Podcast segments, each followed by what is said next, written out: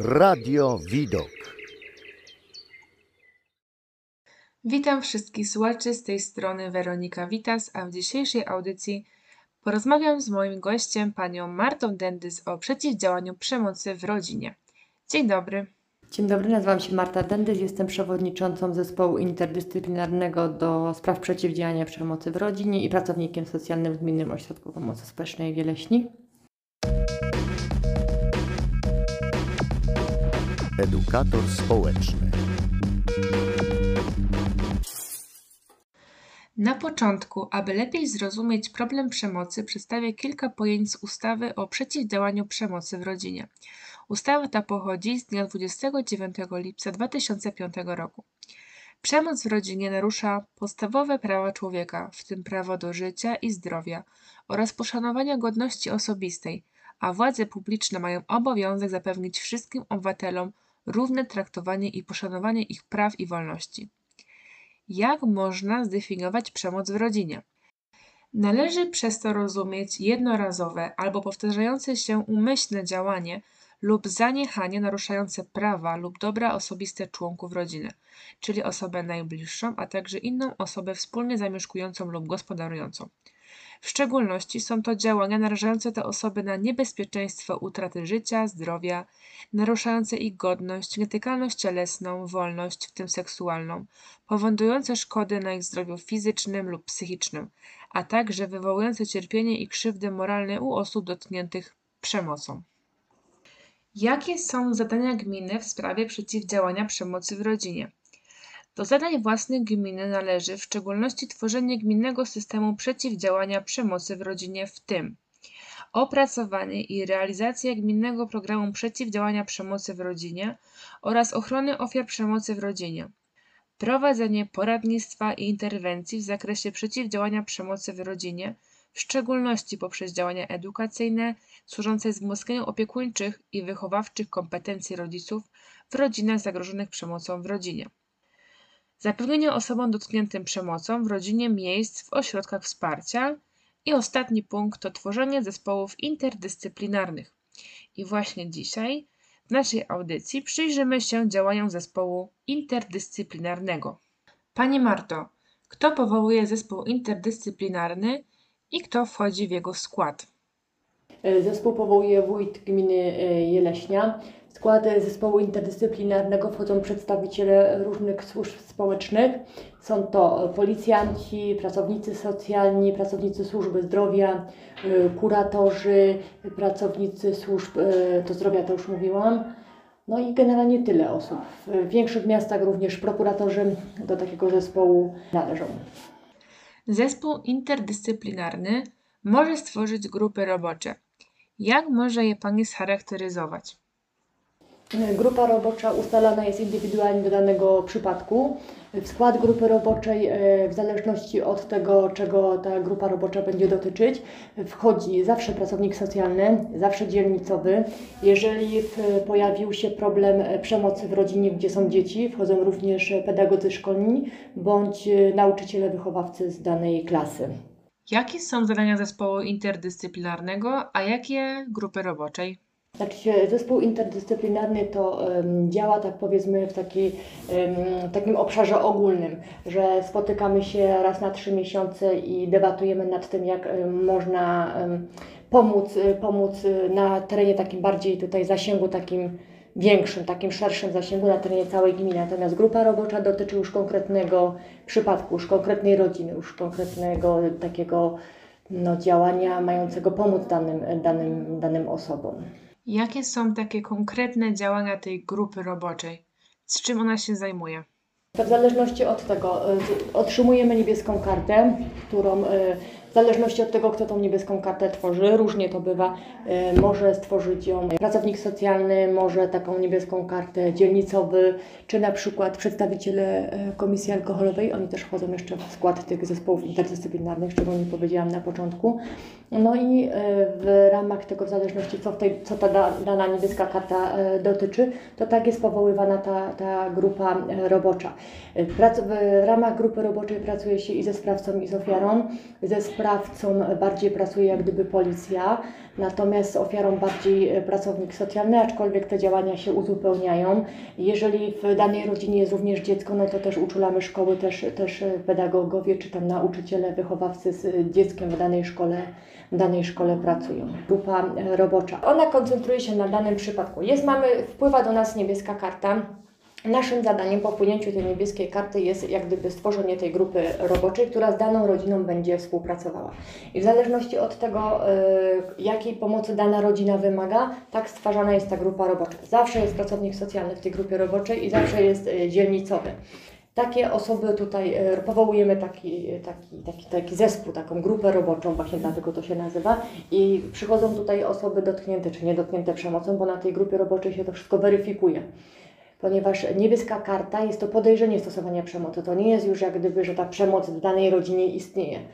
Często y, więcej jest takich podejrzeń, które nie są już później uzasadnione. Często te niebieskie karty to bardziej tak jak gdyby pokazują konflikty w rodzinach niż samą przemoc.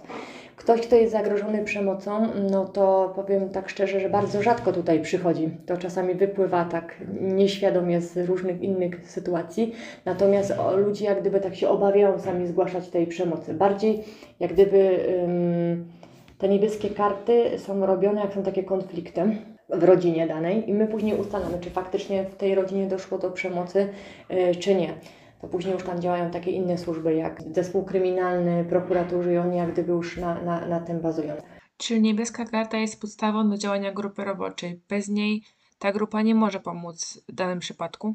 E, nie, to jest jak gdyby, to jest obligatoryjnie. No, jest zakładana ta niebieska karta i w ramach tej niebieskiej karty powoływana jest grupa robocza, bo na takiej zasadzie tą grupę musimy powołać. E, wpływa do nas niebieska karta, od razu do 7 dni musimy powołać tą y, grupę roboczą. Nie znaczy, że te osoby muszą do 7 dni się tutaj do nas zgłosić, bo jest wzywana domniemana ofiara i domniemany sprawca. To nie możemy stwierdzić, że są to i już nazwać te osoby ofiarami i sprawcami. To wszystko jest jak gdyby na zasadzie domniemania to nie jest tak, że jest niebieska karta i ktoś już jest jak gdyby sprawcą przemocy czy ofiarą przemocy. To dopiero później w trakcie się weryfikuje, sprawdza. Rozumiem, więc osoby pracujące w tej grupie roboczej mają dostęp do danych osobowych, jakichś informacji wrażliwych. W jaki sposób jest to chronione? Znaczy się, e, każdy członek grupy roboczej e, podpisuje taką klauzulę, która jak gdyby no, nie, nie może tych danych nigdzie, e, nigdzie ujawnić.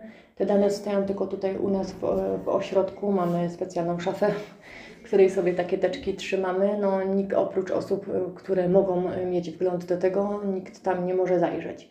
Dziękuję za odpowiedź na to pytanie, a zadałam je pod kątem bardziej tych osób, które w jakiś sposób mogą się bać że ich osobiste sprawy, jakieś problemy wypłyną, e, ujrzą światło dzienne, ale tutaj dowiedzieliśmy się, że nie ma czego się obawiać.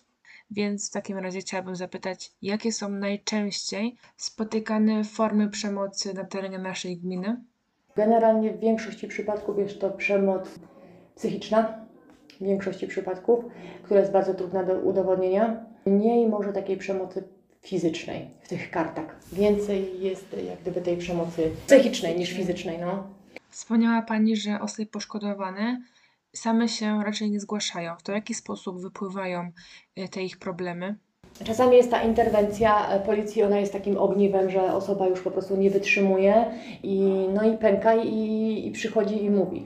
Czasami jest to tak, że ktoś tam długo, długo na przykład podchodzi, coś tam się pyta, na przykład często bywa tak, że na przykład osoby, które są e, dotknięte tą przemocą, przychodzą i mówią, że na przykład coś tam u sąsiadów się dzieje, jak gdyby tak z innej strony się pokazują, z innej strony, zapytają się, co można zrobić, jaką pomoc można by było otrzymać, jak, jak można by było pomóc sąsiadom, a generalnie na przykład problem dotyczy ich. Też tak, te, też tak, też tak bywa. Mniej tych przypadków mamy takich, że osoby na przykład na, faktycznie przychodzą i same to zgłaszają, aczkolwiek dawniej bywało to tak, że generalnie y, niebieskie karty praktycznie y, były tylko na tych interwencjach policji. Czyli policja, y, policja jak gdyby te procedury wstrzymała. Tutaj do ośrodka rzadko kto przychodził, jak gdyby chciał tą kartę założyć. A teraz pojawiała się taka tendencja trochę jak gdyby wzrostowa, że mamy coraz więcej osób, które tutaj do ośrodka, do nas, do pomocy społecznej przychodzą i proszą o założenie założenie tej niebieskiej karty, jak gdyby no tak chcą, żeby, żeby im jakoś pomóc. Nie tylko z tych interwencji policji, tylko już troszkę tak wychodzą, wychodzą na, na zewnątrz no i, i chcą, chcą tej karty, założenia tej karty. Bardzo często jest to przemoc y, psychiczna i ta przemoc psychiczna jest bardzo trudna do udowodnienia. No więc to też jest taki troszkę taki minus. No. E, czyli te osoby, można powiedzieć, taka jest, taki jest wzrost świadomości, bo Tak, wiadomo, że jak jest policja, to już coś się stało takiego poważniejszego, że już się to policję wzywa, w momencie, kiedy ktoś przychodzi do Państwa tutaj, to już jakby tak, już ma większą świadomość tego. tego tak, że, że jest, y, może y, już ym, osoby też wiedzą, że jest taki zespół, że mogą się tutaj y, przyjść, y, poskarżyć, bo niekoniecznie muszą mieć tą kartę założoną, tak? Chodzi tylko o to, żeby ich na przykład wysłuchać, bo na przykład są to takie problemy nie jakieś typowo, tylko po, typowo takie przemocowe, że jest tam coś takiego okropnie złego i jest to już taka przemoc, że jest to tak permanentnie cały czas, ale coś tam w tym domu zaczyna się też dziać, więc one też przychodzą na przykład tak się poinformować, co by mogły zrobić, gdyby coś tam u nich w domu podziało się e, źle. No i te osoby właśnie jest jak gdyby większa już taka świadomość tego społeczeństwa tutaj u nas, że wiedzą, że, że mogą przyjść i mogą sobie w jakiś sposób no, pomóc. A zdarzają się przypadki, że osoba poszkodowana nie chce pomocy? Bardzo często, bardzo często. Jest to takie jakby takie błędne koło, bo tak na przykład osoba przy... daje taki przykład, na przykład po interwencji policji osoba jak gdyby nawet chce, żeby tą kartę ta policja e, założyła, czy policjanci sami decydują. Osoba tutaj przychodzi i mówi, że już jest no, w takim stanie psychicznym, że już sobie nie daje rady, że ta przemoc ją wykańcza. Mówię na przykład o tej przemocy takiej psychicznej, że ta przemoc ją wykańcza, że już sobie nie daje rady. Jest jak gdyby gotowa e, podjąć różnego rodzaju działania, chce jak gdyby wyjść, wyjść z tego, tego krę- kręgu tej przemocy, a później po jakimś czasie e, jak gdyby zmienia zdanie, wycofuje się. Wycofuje się taka osoba, nie chce już e, pomocy, mówi, że wszystko jest dobrze, chce, żeby się to e, zakończyło, żeby tą niebieską kartę już umorzyć. My mamy taki monitoring, jak gdyby monitorujemy te środowiska, chodzimy co jakiś czas, natomiast te osoby nie chcą już później jak gdyby pomocy, nie? Na przykład boją się, bo zaczyna się daną rodziną interesować też dużo służb, nie? Jak gdyby wkracza się do takiego domu i te osoby czasami się jak gdyby no boją tego, nie? Nie chcą, nie chcą tak otwarcie o tym mówić. Ale to no różnie bywa. Czy w takim razie osoba z zewnątrz może coś zrobić, kiedy jest świadkiem takiej przemocy?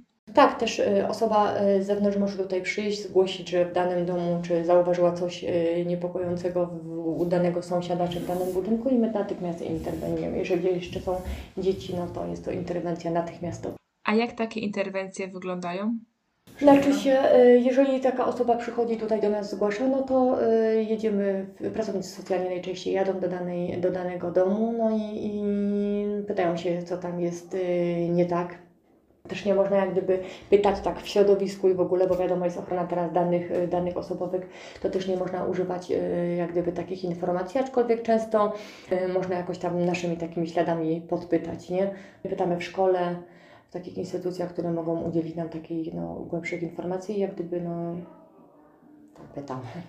Czy osoba zgłaszająca z zewnątrz taką przemoc jest anonimowa? Jeżeli osoba prosi o anonimowość i na przykład mówi, że powiedzmy w danej rodzinie coś się tam dzieje i ona nie chce, żeby ujawnić y, jej dane, no to my jadąc na interwencję mówimy, że otrzymaliśmy jakieś tam zgłoszenie ze środowiska. Nie możemy tej y, osoby jak gdyby danych y, ujawnić. Na początku już poruszyliśmy kwestie zespołu interdyscyplinarnego oraz grupy roboczej, natomiast jakby jeszcze Pani mogła głębiej to wytłumaczyć i jakby przedstawić to tak, żeby to ludzie mogli sobie rozróżnić i żeby nie mylili tego jedno z drugim. No bo zespół interdyscyplinarny to on działa jak na, na danym danym jak gdyby obszarze, on działa ogólnie. To jest zespół, gdzie mm, jak gdyby spotykamy się y, co trzy miesiące, wymieniamy między sobą jakieś tam doświadczenia, spostrzeżenia, y, natomiast on ma zadanie takie bardziej, mm, bym mogła powiedzieć, mm, żeby tak mm, poszerzać wiedzę na temat, że coś takiego istnieje. Natomiast generalnie całe działanie jak gdyby z tymi osobami i z, tymi, z tą przemocą skupiają u nas tutaj grupy robocze. Grupy robocze zajmują się jak gdyby problemem przemocy, ponieważ w skład tego zespołu wchodzą specjaliści jak gdyby z różnych dziedzin. Trudno jest jak gdyby w danym y, na przykład mamy w ciągu miesiąca powiedzmy 5 czy 6 takich niebieskich, ja daję taki przykład, niebieskich kart, każdy tam ma dodatkową pracę. Praca w zespole interdyscyplinarnym to jest praca mm, po pierwsze e, za darmo, prawda, nikt, nikt nie płaci, po drugie w godzinach pracy muszą te osoby się tutaj wstrzelić i przyjechać na takie spotkanie. Są to osoby specjaliści, którzy pracują już w danych instytucjach, więc e, jeżeli chodzi o ten zespół interdyscyplinarny, to nie można by było jak gdyby co chwilę kogoś tutaj wzywać, w ciągu naszych 8 godzin e, pracy, żebyśmy tą przemocą się zajmowali. Dlatego mamy te grupy robocze, które są tu i teraz i one mogą zadziałać w każdej chwili. Jak gdyby są dla tych osób pokrzywdzonych i również dla tych sprawców przemocy, żeby ich jakoś tam izolować czy, czy no, pomagać też bo to też jest jak gdyby, y, oni też potrzebują czasami pomocy, nawet ci sprawcy. Kierujemy tych sprawców też na różne takie programy korekcyjne, edukacyjne, aczkolwiek nie chcą też na to chodzić. To jest jak gdyby etap takich specjalistów, którzy między sobą wymieniają się doświadczeniami, co by można było zrobić, jakby można było jak gdyby propagować tą y, informację na temat, gdzie można udzielać y, pomocy, jak można, tej, jak można tą pomoc y, uzyskać. Tak bardziej się ten zespół zajmuje, nie? Ewentualnie na przykład, nie wiem, kogoś tam mamy w niebieskiej karcie, kto ma dozór kuratora, ten kurator tutaj przyjeżdża, wie, że była taka interwencja, są w takiej rodzinie, on też sobie to tam gdzieś zapisuje, wiadomo, z tą osobą się kontaktuje. Natomiast bardziej grupy robocze, które powoływane są jak gdyby w ramach tego zespołu. Często jest tak, że jak na przykład tutaj ktoś przyjdzie i ma jakiś tam problem w domu, bo bardzo dużo właśnie przemoc fizyczna, no to y, jak gdyby ta przemoc jest taka y, widoczna gołym okiem, jak gdyby jest y, do udowodnienia, można ją szybko udowodnić, nie? Bo tam Pani pokaże jakieś siniaki, czy na przykład na tej interwencji policji coś się, coś się stanie, to też to wszystko jest odnotowane. Natomiast jest bardzo dużo w ostatnich czasach, strasznie dużo jest tej przemocy psychicznej tej przemocy psychicznej i ona jest jak gdyby taka no, mm, ciężka jak gdyby do udowodnienia drugiej osobie, a natomiast według mnie jeszcze bardziej ta przemoc psychiczna krzywdzi osobę niż ta przemoc fizyczna, bo jej nie widać. Czasami ktoś tam może nie dowierzać, że coś tam się w domu dzieje, prawda, złego i trudna jest ta przemoc do udowodnienia, dlatego też bardzo często brakuje specjalistów takiego fajnego, znaczy mamy tutaj panią psycholog, gdzie kierujemy, jeżeli coś tam się dzieje, osoby do niej bardzo chętnie chodzą, lubią do tej pani psycholog chodzić, żeby tak się wygadały, wy, wyżaliły. Zawsze mm, taka osoba może zadzwonić czy do pracownika socjalnego, czy do dzielnicowego, jeżeli coś się dzieje źle, to my też jedziemy na interwencję. E, Ten sprawca tej przemocy zawsze też e, wie, że już jest tam pod obszczałem, że tam sztab ludzi nad, nad tą rodziną e, pracuje. Teraz też się zmienia ustawa o przeciwdziałaniu przemocy w rodzinie, ona też teraz będzie, e, będzie w ogóle e, zmieniona. Jeżeli faktycznie dochodzi do przemocy, bo ja mówię, że my tutaj na terenie gminy, to my mamy tak mm, 90% to jest bardziej konflikty. My mamy więcej takich kart opartych o konflikty. Natomiast jeżeli faktycznie już jest jakaś taka przemoc czy coś, no to następuje szybka izolacja tego e, sprawcy tej przemocy. To nie jest tak, że zostawiamy osoby e, same sobie. Szybko następuje też e, jak gdyby odizolowanie tego sprawcy od, od ofiary. Wiadomo, jakoś tam wspomagamy, wspomagamy te osoby, czy jakieś tam pomoc finansowa, czy w miarę swoich naszych tych możliwości, no to wiadomo, zabezpieczamy takie osoby i wszystko, co tam trzeba, to my im pomagamy. Co dzieje się w momencie, kiedy ta przemoc odbywa się między rodzicami, a świadkami tego są dzieci? Znaczy się, jeżeli, jeżeli faktycznie, to, jeżeli na przykład tam stałoby się coś y, dziecku, no to dzieci zostają w domu z matką, sprawca jest izolowany. Mieliśmy akurat też takie sytuacje tutaj na terenie gminy. Sprawca natychmiast został odizolowany od tej rodziny. Trzy miesiące miał zakaz zbliżania się. Tak to wygląda, że matka przychodzi, zgłasza przemoc, na przykład tam dzieciom, dzieci jak gdyby są tylko świadkami. One tego, tej przemocy jak gdyby tak mm, są, doświadczają ją, ale y, ojciec tam coś powiedzmy y, y, w stosunku do matki jest ta przemoc, to później jak gdyby ta matka też się tak wycofuje, nie? Mówi, że wszystko jest w porządku, nie chce iść zeznawać, na policję składać żadnych zawiadomień. A czy zdarzają się przypadki, bo głównie się kojarzy, że to mężczyzna jest sprawcą przemocy, a czy są takie przypadki, że to kobieta jest... Mamy e, też takie przypadki, tak. Nie jest tak, że tylko mężczyźni są sprawcami przemocy, ale mamy również przypadki, gdzie kobiety również. Jest, wiadomo, większość jest, jeżeli chodzi o te nasze niebieskie karty, to mamy większość mężczyzn, ale mamy również kobiety, też są. Osoba, która też jak gdyby jest dotknięta przemocą, to żeby jakoś coś tam zadziałało instytucjonalnie, żeby była pomóc, to też dobrze by było, żeby złożyła zawiadomienie o podejrzeniu popełnienia przestępstwa, więc my ją w tym kierunku też motywujemy, żeby ten sprawca nie czuł się bezkarny, nie? Często osoby też się wycofują, takich zawiadomień nie chcą składać, nie? No więc my nie mamy jakiejś takiej mm, możliwości prawnej, żeby oni ponieśli jakąś tam karę, nie? Muszą, mu, musi być to zawiadomienie o podejrzeniu popełnienia y, przestępstwa również y, złożone, nie? Nawet składamy je z urzędu, no czasami właśnie składamy takie zawiadomienia też z urzędu, jak taka osoba nie chce zeznawać.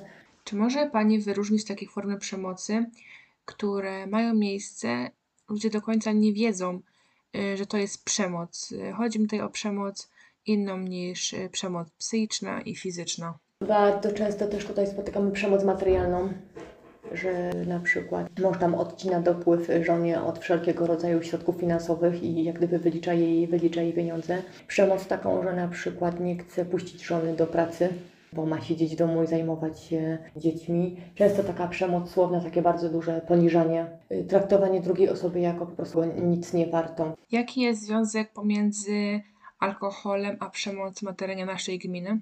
bardzo duży.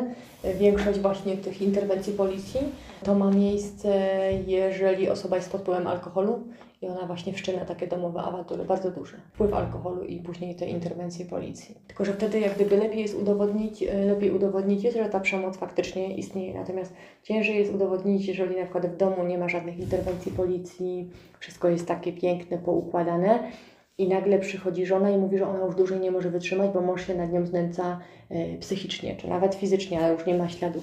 To też to jest później ciężko udowodnić, no bo nie było żadnych interwencji policji. Taka pani się nikomu też nie, jak gdyby nie żaliła, nikomu o tym y, nie mówiła. Ciężko jest to udowodnić, ale takie osoby też nie są zostawione bez żadnej pomocy, jeżeli do nas przyjdą, no to wiadomo, my kierujemy do odpowiednich instytucji, do odpowiednich y, służb, no i też wysłuchujemy i to jest czasami dla tych, dla tych osób jak gdyby najważniejsze, żeby ich ktoś wysłuchał, żeby im ktoś uwierzył.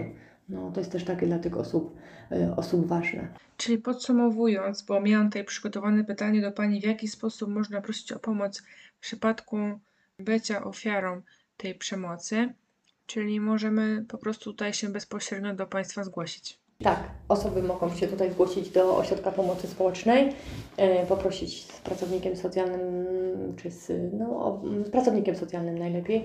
Też takie osoby mogą udać się do dzielnicowego, bo dzielnicowy również, e, również, e, również pomoże. Czyli taki najszybszy, najszybszy jak gdyby krok do nas albo do dzielnicowego. Jeżeli chyba, że komuś tam strach jak gdyby wejść do komisariatu policji, no tutaj u nas, u nas zawsze taką pomoc uzyskają. A propos strachu przed zgłoszeniem swojej krzywdy, tej przemocy, czy ma Pani jakieś takie słowa, które chciała Pani do tych ludzi skierować? Jeżeli chcą zmienić swoje życie, nie chcą tkwić jakoś w takim martwym punkcie, chcą, chcą coś, chcą po prostu się oderwać, chcą po prostu żyć spokojnie i normalnie, to za, zapraszamy tutaj każdego.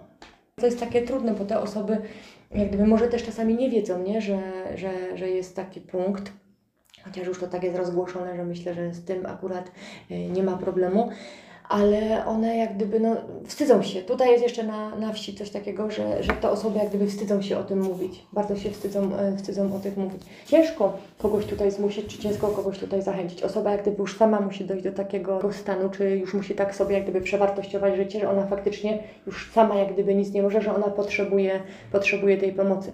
Jak gdyby najgorzej tym osobom jest tutaj przyjść. To jest chyba taki najgorszy pierwszy krok. One się boją, że ktoś zobaczy, czy takie poczucie wstydu mają, czy może, że nie uzyskają pomocy i jak gdyby to będzie taka ta ostatnia ich szansa, że oni myślą, że, my tu, że tutaj przyjdą i nie uzyskają pomocy, że już im nikt nie może pomóc. Nie wiem, tak trudno się jak gdyby zbierają, żeby tutaj przyjść. Natomiast jak już tutaj osoba przyjdzie, zostanie wysłuchana, pokażemy, jak tej osobie możemy pomóc, bo mamy szereg takich różnych, no wiadomo, możliwości, bo też y, tego psychologa mamy, też wysyłamy do Caritasu, gdzie mogą skorzystać za darmo i z pomocy psychologa, również z pomocy, z pomocy prawnej, porozmawiać również ze specjalistami. Te osoby też różnych rzeczy, każdy tam indywidualnie różnych rzeczy potrzebuje, tak? Ktoś tam chce, żeby mąż nie pił, bo myśli, że jak przestanie pić, to ta, ta przemoc taka na przykład psychiczna może się zmienić. Różne w zależności, to wszystko zależy, zależy od danej sytuacji. Jest jak gdyby takim najgorszym i najtrudniejszym krokiem jest tutaj do nas przyjść.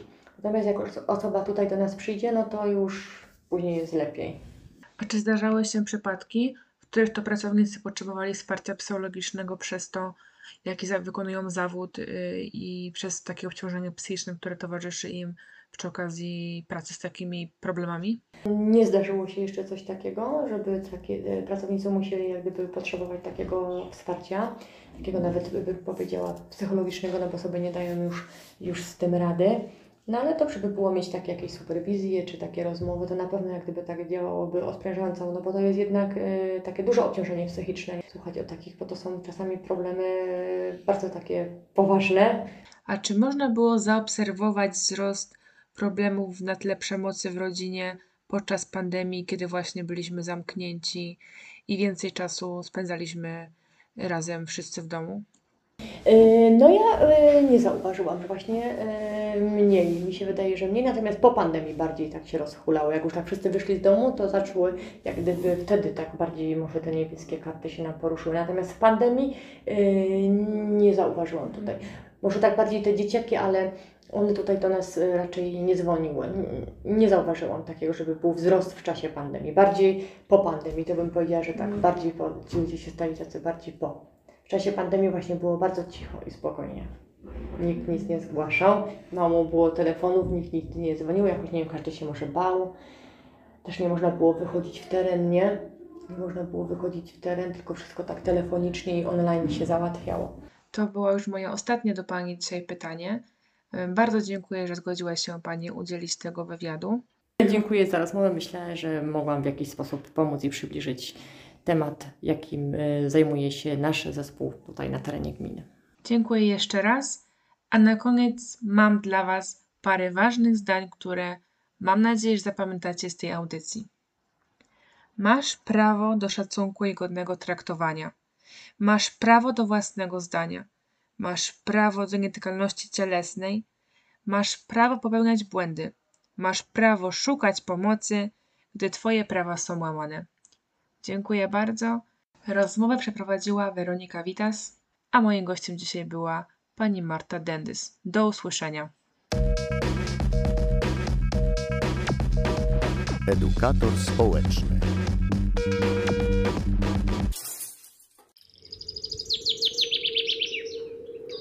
Radio Widok. Podcast został zrealizowany w ramach dotacji z programu Aktywni Obywatele Fundusz Krajowy, finansowanego przez Islandię, Liechtenstein i Norwegię w ramach Funduszy Europejskiego Obszaru Gospodarczego.